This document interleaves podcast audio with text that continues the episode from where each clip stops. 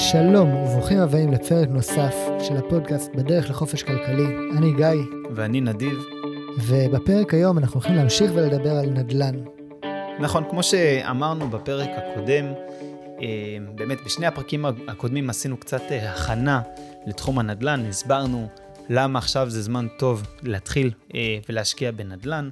בפרק הקודם דיברנו על אסטרטגיות שונות בנדל"ן, קצת שיתפנו מה, מהי האסטרטגיה שנראית לנו עדיפה, שאנחנו בוחרים ללכת בה. דיברנו על החשיבות העצומה של בחירת אסטרטגיה נדל"נית, או בכלל של השקעה, לפני הכניסה למים העמוקים. אנחנו ממליצים למי שלא שמע את הפרק הקודם, לעצור עכשיו, לחזור לפרק הקודם, שהוא באמת אה, מבוא לפרק הזה. ובפרק הזה אנחנו הולכים לקרוא לו פשוט איך מתחילים. אנחנו באמת הולכים אה, לשאול איך, אה, איך עושים את הצעדים הראשונים כן, בתוך הסיפור ברמה הזה. ברמה באמת הכי הכי פרקטית אה, מעכשיו. אה, אז אה, נדיב, נניח שאני עכשיו החלטתי שאני רוצה לקנות דירה, מאיפה באמת אה, מתחילים? ככה, אז ברגע שהחלטנו לקנות דירה אה, ובחרנו את האסטרטגיה בה אנחנו רוצים לקנות דירה, ולצורך העניין אני מדבר על האסטרטגיה שאתה ואני בדרך כלל הולכים לגביה, לפיה, והיא באמת אה, קנייה בשביל buy and hold, לקנות אה, נכסים, לא מתוך מטרה באמת להחזיק אותם לנצח, אבל אה, מתוך מחשבה שהם הולכים להיות איתנו להרבה זמן. אה, וייתנו לנו תשואה אה, יפה אה, ופסיבית. זה באמת עיקר העניין. שלא נצטרך לעבוד בשבילה יותר מדי ביום-יום. וכשאנחנו מחפשים את ההשקעה הנדל"נית הראשונה שלנו, ובחרנו כבר את האסטרטגיה הנכונה לנו מבחינת המימון, מבחינת המיסוי, מבחינת הזמן הפנוי שלנו, אנחנו צריכים גם לשאול, מה היעדים הכלכליים שלי? מה אני רוצה לקבל מה, מה, מההשקעה שלי? האם אני מחפש לקבל אה, תשואה של 3,000 שקלים בחודש תוספת למשכורת שאני מקבל היום? האם אני מחפש לקבל תשואה שהיא הרבה יותר גבוהה? כמה תשואה אני רוצה לעשות על הכסף המושקע שלי? אני, אני לא, אני קצת לא מבין את השאלה, כלומר, מה, אני רוצה לעשות את המקסימום. מה, מה, תחדד. כולם רוצים לעשות את המקסימום, וזה ברור, אבל לדעתי יש איזשהו trade-off בין, אה, בין הרבה פעמים תשואה לבין השקעה. זאת אומרת, אם הייתי יכול אה, להשקיע בצורה פסיבית ולעשות תשואה של אה, אה, 30% בשנה, זה אחלה. והרבה עסקים עושים 30% תשואה בשנה על העסק שלהם. אבל בתוך זה הם גם שמים את כל הזמן שלהם. אני רוצה להיות פסיבי, זאת אומרת שאני לא רוצה לשים את הזמן שלי בפנים. אני רוצה שהזמן שלי יוקדש לדברים אחרים שאני אוהב לעשות, שאני רוצה לעשות. אני רוצה את החופש הכלכלי. החופש הכלכלי אומר שאני לאו דווקא רוצה את הרווח שהוא כמה שיותר גבוה, אני רוצה את הרווח הכי גדול שאני יכול, תוך כדי שאני שומר את המקסימום זמן פנוי לעצמי שאני יכול. כן, אז אתה באמת בגישה שהיא מאוד פסיבית, וכמו שאמרנו בפרק האחרון, יש השקעות של נטווח שהוא באמת אה, ארוך יותר, ויש השקעות עם אופי שהוא יותר יזמי, אה, שהוא בדרך כלל, בדרך כלל הוא גם מכוון לטווח שהוא יותר קצר. אה, אני חושב שאפשר קצת להסתכל על זה בפרספקטיבה של... כשאתה משקיע לטווח ארוך ואתה משקיע פסיבית, התשואה שאתה עושה בפועל זה התשואה שהכסף שלך עושה. כשאתה משקיע בעסקאות שהן יותר טווח קצר, כמו פליפים, כמו פרויקטים שדורשים לך הרבה תשומת לב והרבה למידה על הפרויקט הספציפי, הייתי אומר שאפשר לשייך חלק מהרווחים שלך לאיזשהו מעשה יזמי, שזה לא רווח של מה שאתה עושה על הכסף, אני לא חושב שזה נכון להסתכל על זה כי עכשיו עשיתי תשואה יותר גבוהה. אני חושב שהכסף שלך עשה תשואה מסוימת, ואתה במאמצים שלך יצרת איזשהו רווח עודף. נכון מאוד, בדיוק. בדיוק ככה, אני באמת uh, מסכים איתך. וכשאנחנו מסתכלים על דירות להשקעה, יהיו, יהיו השקעות שבהן אנחנו באמת uh, נהיה מאוד מאוד אקטיביים. אבל אני חושב שההשקעות האלה, אנחנו נכוון לרווחים שהם הרבה יותר גבוהים ממה שאנחנו נכוון uh, לדירה להשכרה. זאת אומרת, אם אני עכשיו אה, קונה דירה שהמטרה שלה היא שכירות טווח ארוך, אז יכול להיות שאני אנסה למצוא תשואת שכירות של 4, 5, 6 אחוז בשנה, אבל אם עכשיו אה, אני אראה קרקע שצריך ממש עבודה יזמית בשביל לפתח את הקרקע ולבנות את אותו בית שאני רוצה להשכיר, אז ברור שאם אני אראה שאחרי שאני אעשה את החישובים, אני אראה שאחרי כל העבודה אני אקבל 6 או 7 אחוזים, אני אגיד תודה רבה, אני מעדיף להישאר עם ה-4% שלי, ושהזמן שלי יהיה פנוי לדברים אחרים. אם אני אראה פרויקט שהוא יזמי, ואני אראה שהרווח שאני עושה, התשואה שאני עושה על הרווח, מה שנקרא רווח יזמי, זה 15, 20, 25 אחוז, אז אני כבר אגיד, אולי אני באמת שווה לי להשקיע את הזמן שלי בדבר הזה. אני אישית, במקום בחיים שלי, שכנראה גם במצבים שאני רואה שאני יכול להקדיש את הזמן שלי ולייצר רווח יזמי של 25 אחוזים, אני כנראה אוותר על זה, כי אני מעדיף את הזמן שלי לדברים שאני אוהב. כן, ובאמת הכיוון פה בפודקאסט הוא יותר מוכוון להשקעות שהן אה, יחסית יותר פסיביות. אנחנו כן רוצים איזושהי רמה של שליטה ושל מחקר שוק ושל הבנה, אבל בסוף אה, גם אנחנו וגם אני מאמין שהרבה מהמאזינים פה, יש להם את העיסוקים שלהם, לא מחפשים עכשיו, יש פודקאסטים מעולים על יזמות נדל"ן ועל יזמות באופן כללי, ותמיד אפשר ללמוד עוד מפודקאסטים נוספים. אה, אבל בואו בוא באמת אה, נדבר על אותה גישה של השקעה לטווח ארוך, איך אנחנו מתחילים איתה. כן, בסדר. אז דבר ראשון שאנחנו צריכים למצוא, זה מהי התשואה שאנחנו מחפשים. ויהיו אנשים שיגידו, יש לי יותר זמן ויותר כוח להתעסק, ואני רוצה בגלל זה תשואה יותר גבוהה. ויש אנשים שיגידו, אני רוצה תשואה פחות גבוהה. אבל אני צריך קודם כל שנגיע לשלב הבסיסי יותר, של להסביר איך אנחנו בכלל מחשבים את התשואה. לכאורה, אני חוזר שנייה למושגים שדיברנו עליהם בתחילת הפודקאסט, תשואה זה כמה רווח אני עושה על הקרן, על סך הכסף שאני השקעתי. ביחס לכמה כסף השקעתי, כמה אחוז אני מקבל כרווח. אבל כשאני משקיע בנדל"ן ובעסקים אחרים זה יהיה אפילו יותר מורכב, אני לא רק מרוויח מהשכירות שמישהו משלם לי בשביל לגור בתוך הדירה שלי, אני גם מרוויח מעליית הערך של הנכס. אני גם מרוויח מזה שמינפתי את הנכס, שלקחתי הלוואה כלפי הנכס. אמ, ואנחנו רוצים להסביר קצת איך לחשב את הדבר הזה. אוקיי, okay, אז בואו בוא נתחיל באמת מהשלב הכי בסיסי, אה, ואנחנו מתנצלים אה, אם אה, למי, מה, אם למי מהמאזינים זה באמת מאוד בסיסי, אבל זה משהו שבאמת חשוב ככה ליישר קו, וננסה להסביר אותו. זה ממש א' ב', כן. חשוב ליישר אותו ולהסביר אותו בצורה ברורה. אז מה, מה החישוב בעצם שאני עושה כדי להבין כמה תשואה אני מקבל על רכיב השכירות של הנכס שלי? אמ, זאת שאלה מעניינת, כי יש כמה שיטות איך לחשב את זה, אבל באופן כללי, אתה מחשב כמה שכירות אתה מקבל בשנה, ואתה מחלק את זה בעלות הכוללת של הנכס. שים לב, לא אמרתי בשווי הנכס של כמה קנית אותו, כי יכול להיות שקנית דירה במיליון שקל, אבל היה לך 5% מס רכישה, 2% מתווך, חצי אחוז עורך דין, אתה צריך להכניס את סך כל העלויות שלך של קניית הנכס, ואתה אומר, סך כל השכירות שלי, חלקי כל העלויות שלי של קניית הנכס, אבל גם זה לא לגמרי יהיה מדויק, מכיוון שזאת תשואה שהיא תיאורטית, כי בדירת מגורים, הרי הדירה לא תהיה מושכרת שנה שלמה, 12 חודשים ברוצף, כל שנה, בלי שום תיקונים, בלי שום תקלות, ולכן, בשביל השמרנות, אנחנו תמיד, תמיד, תמיד נחשב רק 11 חודשים בשנה, יש מקומות בארץ שאני מרגיש שאפשר להיות קצת יותר אגרסיבי, כמו אם יש לך דירה באזור מבוקש מאוד בתל אביב, שאתה יכול אולי לחשב 11 וחצי חודשים. יש אזורים בארץ שבהם יש אה, היצע מאוד מאוד גדול של דירות, והביקוש הוא נמוך כרגע, שדווקא נכון לחשב בהם 10 או 10 וחצי חודשים. אבל ככלל אצבע נגיד, סך עלות הנכס, אוקיי, סליחה, סך השכירות חלקי סך עלות הנכס. כן? כשבעצם אתה מפחית חודש בערך כדי ל... ש... שאותו חודש משמש כביכול לזמן שהדירה עומדת ריקה, לזמן של... אה, ל... לעלויות של שיפוץ, לדברים כאלה, נכון? נכון, אז אם נכס נותן, נגיד, אה, שכירות של 3,000 אה, שקל, אז אני אחשב 3,000 כפול 11, זה 33 אלף שקל בשנה. אני אחלק את זה בעלות הנכס שיש לי, וזה ייתן לי ספרה עשרונית שאם אני אכפיל אותה ב-100, אני אקבל בדיוק את אה, תשואת השכירות שלי. כן, אני אגיד ברמה האישית שאני יותר אה, בגישה של אה, לחשב על פי 12 חודשים מלאים, כי זה מה שנהוג ונפוץ בשוק, וזה מה שהמתווכים גם עובדים איתו ומכירים. אבל אני, בתוך הראש שלי, לפני שאני בכלל ניגש לשוק ומתחיל לחפש דירות, אני אבין מה התשואה הריאלית שאני רוצה. כלומר, אני אפחית את החודש או חודש וחצי, או, או באחוזים, אני אפחית אולי 10% מה, מההכנסה השנתית, כי אני יודע שזה הולך להוצאות, אבל אני מחשב לפי 12 חודשים, ואז אני יודע איזה תשואה אני בא ואני מחפש בשוק. אוקיי, okay, אני מקבל, אפשר לחשב לפי 11 חודשים. או לפי 12 חודשים ואז לעשות איזו הפחתה בראש, כל אחד איך שנהיה לו יותר נוח, אבל ודאי לא לחשוב שמה שיצא לכם, אם חישבתם לפי 12 חודשים, זה באמת התשואה שאתם מקבלים לכיס. זה לא נכון, ובטח גם לא לעשות את הטעות של לחשב רק לפי המחיר של הנכס, בלי אה, להחשיב את העלויות הנלוות, כי הם ודאי חלק מההשקעה.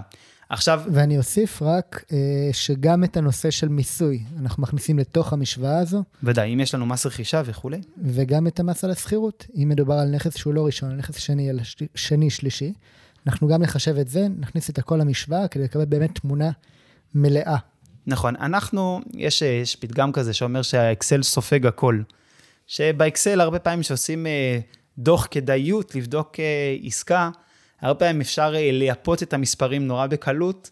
אה, המציאות היא לא, היא לא דף אקסל ויש אה, בלת"מים, וכדאי לחשב בכלל תמיד על כל השקעה להיות כמה שיותר שמרן.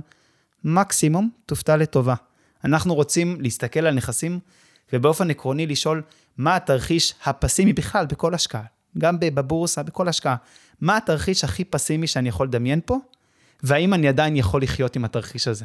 כן, לגמרי. זה הדגש, לא מה התרחיש הכי טוב שיכול להיות פה. בסדר? זה באמת תמיד הדגש, הוא קודם כל להבין שאני יכול לחיות עם התרחיש הכי גרוע, ואם אני מוצא נכס או אה, השקעה, מניה, שאני רואה שהתרחיש הכי גרוע הוא גם אחלה, אז בכלל אני יודע שאני הולך להיות במצב נהדר. כן. ברמה הפרקטית, נדיב, אה, פה בארץ, לאיזה תשואות על השכירות אנחנו יכולים לצפות ואיפה? הממוצע בארץ הוא סביב ה-3% כיום, זה באמת נובע מכך שהריביות הן כל כך זולות. אה, בפריפריה אפשר למצוא איפשהו סביב בין 4, 5, 6 אחוזים. שישה נדיר קצת. שישה זה כבר הופך להיות נדיר. אה, נדיר. אבל אני חושב 4-5 אחוזים אפשר למצוא בפריפריה, צריך קצת לעבוד. כשאני אומר, רק אני באמת מדגיש, כשאני אומר 4-5 אחוזים, אני כן מתכוון, תמיד אצלי בראש, זה תמיד אה, לפי 11 חודשים, אה, אבל תעשו את החישובים שלכם, זה צריך להיות שם באזור הזה. עכשיו, גיא, חישבנו איך מגיעים לתשואת השכירות, אבל כבר אמרנו מראש שתשואת השכירות היא רק חלק מהתמונה המלאה של התשואה הכוללת על כל העסקה. איך אני יכול לחשב מה התשואה של עליית הערך?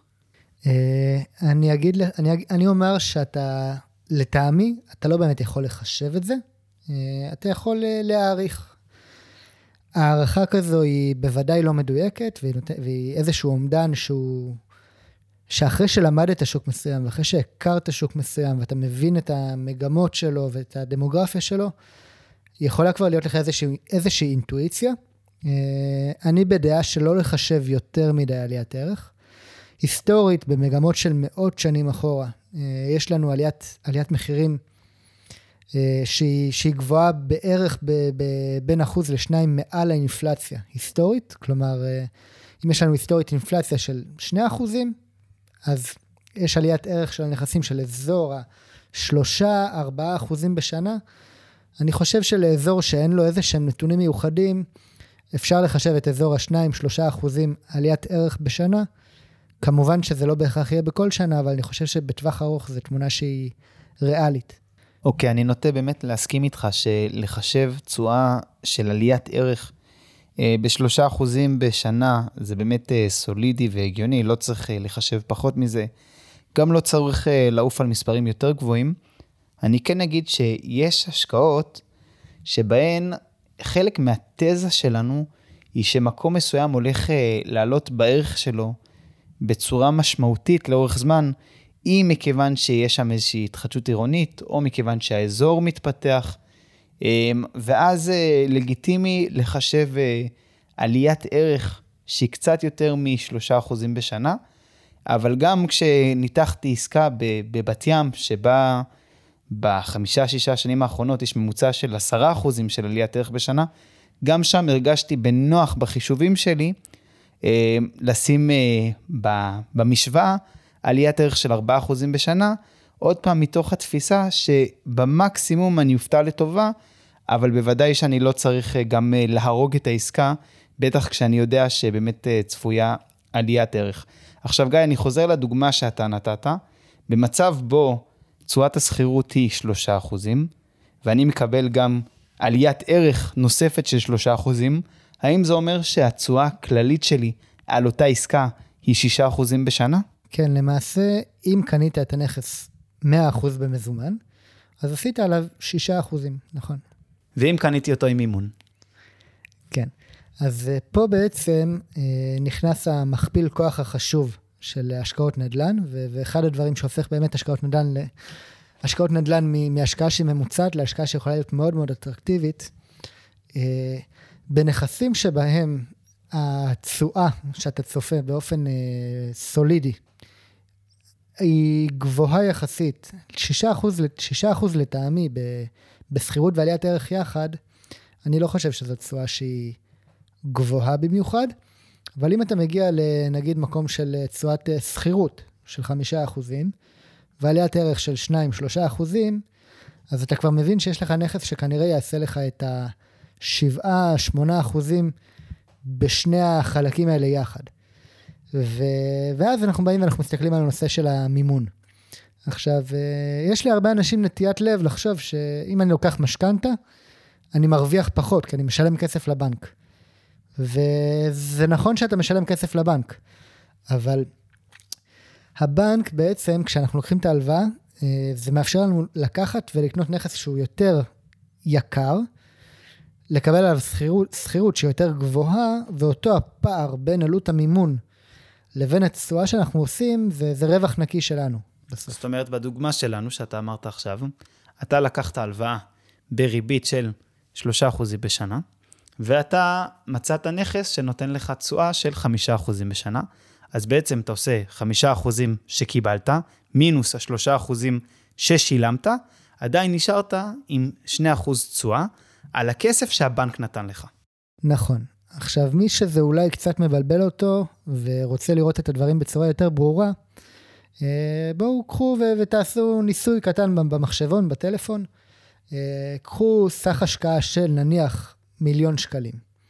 אוקיי? נניח שאתם עכשיו אה, קונים נכס במזומן במיליון שקלים, הנכס הזה מייצר לכם 8% רווח כולל בשנה. כמה זה 8% ממיליון? תקישו במחשבון. מיליון כפול 0.08, שזה מייצג 8%, ואתם תראו כמה כסף אתם צפויים להרוויח בשנה מהשכירות ועליית ערך יחד. עכשיו נניח שלקחתם את אותו הכסף ומינפתם אותו באמצעות הלוואה ביחס של 1 ל-4, מה שאנחנו יכולים לעשות בדירה ראשונה. אני שם 25% הון עצמי, לוקח 75% משכנתה. כלומר, באותה דוגמה, אם היה לי מיליון שקל, לקחתי מהבנק משכנתה של 3 מיליון שקלים, קניתי עם כל זה ביחד נכס שהוא יקר פי 4, במקום נכס של מיליון שקל, קניתי נכס של 4 מיליון שקל, בהנחה שתשואת השכירות היא, היא, היא דומה, ועליית הערך היא דומה, שזה לא תמיד המצב, אבל, אבל אם זה המצב, אז בעצם בואו ותראו כמה, כמה תשואה אתם עושים. כלומר, 4 מיליון כפול 0.08, זה סך ההכנסות השנתיות שלנו מהנכס, כשחלקן מגיעות בשכירות וחלקן מגיעות בעליית ערך. עכשיו, היו לנו עלויות מימון, נכון? אם הריבית השנתית שאנחנו משלמים על המשכנתה היא 3% בערך, שזה בריביות של היום, זה טווח שהוא סביר וזה בערך, בערך המחירים, אז קחו את ה... קחו שלושה מיליון מתוך הארבעה מיליון שקלים, שעליהם אתם משלמים את הריבית. כי אותם לקחתם בתור הלוואה. נכון, אנחנו לא משלמים ריבית על הכסף שלנו, אנחנו משלמים ריבית על הכסף של הבנק. קחו את השלושה מיליון, תכפילו אותם ב-0.03, זו עלות הריבית השנתית שלנו. ואז אנחנו ניקח את ה-4 מיליון כפול 0.08 מקודם, פחות ה-3 מיליון כפול 0.03, וזו, זה, זה בעצם סך הרווח שעשינו על הדירה הזו מספרית. למעשה, אם נח... למעשה מה שאנחנו רוצים בשלב הזה זה לא לחלק אותו בשווי הנכס, אלא לחלק אותו בעצם בהון העצמי שאותו שמנו. כלומר, אם אני רוצה לדעת כמה אני מרוויח על העסקה יחד עם המימון, אני אקח את אותה דלתא, את אותו ההפרש בין כמה הכנסתי על הנכס היותר יקר של 4 מיליון, פחות כמה שילמתי על ה-3 מיליון, זה כמה כסף הרווחתי בסך הכל. עכשיו, כמה כסף אני שמתי בעסקה? נניח מיליון שקל לצורך העניין. אני אקח את סך ההכנסה הזו, אני אחלק אותה במיליון, ואז שוב אני מקבל איזשהו שבר עשרוני, אה, בדוגמה הזו כנראה יעמוד על אזור ה-0.15 עד 0.20, אני מעריך, זה, זה הסדר גודל שהוא יעמוד עליו, שפה אנחנו רואים בעצם תשואה ריאלית על הכסף שלנו, על ההשקעה שלנו, שהיא מאוד מאוד uh, משמעותית. יכולה להיות 15% בשנה, 20% בשנה, שזה תשואות שהן מאוד יפות לנדל"ן, והן מגיעות מתוך אותו משולש של כוחות שעובדים לטובתנו, שזה הרווח מהשכירות, הרווח מעליית הערך והמינוף. כן, עכשיו, תשואה כזאת היא באמת של 15 אחוזים בשנה, אה, זה הרבה, כי בעולם ההשקעות אנחנו תמיד אה, נסתכל על אלטרנטיבות השקעה, שאלטרנטיבת ההשקעה הכי פשוטה היא תמיד אה, שוק ההון. שוק ההון ברמה ההיסטורית עשה ב... בהתאמה לאינפלציה איפשהו סביב ה-7-8 אחוזים בשנה. ולכן, אם אנחנו יכולים להגיע לנדל"ן, דרך נדל"ן שהיא השקעה יחסית סולידית ובטוחה, לתשואות שהן פי שתיים משוק ההון, אה, ודאי שיש פה משהו שהוא מאוד מאוד אטרקטיבי. אבל שוב אנחנו מגיעים לעניין של המימון. ברגע שהמימון יורד מהתמונה, אם כי, כי צריך לשים 50% הון עצמי, או כי אולי הבנק לא מוכן לתת לנו הלוואה, כי אין לנו מספיק הכנסות להראות לו, אז הנדל"ן מהר מאוד הופך להיות השקעה הרבה פחות אטרקטיבית, כי גם אם תמצא נכס שעושה 6, 7 אחוז, 8 אחוז תשואה בשנה, זה לא יותר מדי אטרקטיבי על נכס ש, שקשה למכור אותו, שצריך להתעסק בו, צריך לעבוד. אנחנו נרצה לראות תשואה יותר גבוהה מזה על נדל"ן, לפחות לפי השוק הנוכחי. אוקיי, דיברנו על uh, התשואה הרצויה שלנו. Uh, אני חושב שנכון באמת, אני מסכים איתך, גיא, שאם אנחנו מוצאים נכס שסך הכל התשואה עליו תהיה 6 אחוזים, אנחנו צריכים מאוד מאוד להיזהר, ולא בטוח שכדאי לקנות אותה, בטח לא עם מינוף. אה, אבל איפשהו ב-7, 8, 9 אחוזים ומעלה זה, זה נהדר. אה, מצאנו את התשואה שאנחנו רוצים. אני רק, אני רק אה, אבוא פה ואני אחדד אולי דבר קטן, שלפעמים זה נשמע מעט. לפעמים כשמדברים על מה זה 3 אחוזים, 4 אחוזים, 5 אחוזים, זה, זה נשמע מעט. ולפעמים אם אנחנו מסתכלים על נכס שמכניס שכירות של 3 אחוזים, לעומת נכס שמכניס שכירות של 4 אחוזים, אנחנו קצת מרגישים כאילו, מה, זה הבדל של אחוז. אבל uh, צריך להבין שזה לא הבדל של אחוז. Uh, ההבדל בין 3 אחוזים שכירות בשנה ל-4 אחוזים שכירות בשנה... 25 אחוזים? כן, כלומר, אם נסתכל על מיליון שקל שעושים 3 אחוז בשנה, לעומת, 3, לעומת מיליון שקל שעושים 4 אחוז בשנה, זה הבדל של 10,000 שקל בדוגמה הזאת. אז הבדל של 10,000 שקל, או של 25 אחוז באמת מ, מ, מ, ב, בין אפיק אחד לשני. זה הבדלים שהם מאוד מאוד משמעותיים. כן, אז אחרי שדיברנו באמת על uh, ממה התשואה הכוללת שלנו מורכבת, שזה באמת תשואת השכירות פלוס תשואת עליית הערך, הסברנו איך המינוף מגדיל את התשואה הכללית שלנו על הכסף, uh, וכמובן הסברנו איך מחשבים את כל הסיפור הזה. אנחנו באמת נעשה פה הפסקה, ובפרק הבא ניכנס יותר טכנית למה הדברים, הדגשים שאנחנו מחפשים, uh, כשאנחנו מחפשים ממש את הנכס עצמו. תודה שהייתם איתנו בעוד פרק של הפודקאסט בדרך לחופש כלכלי, ונתראה בפרק הבא.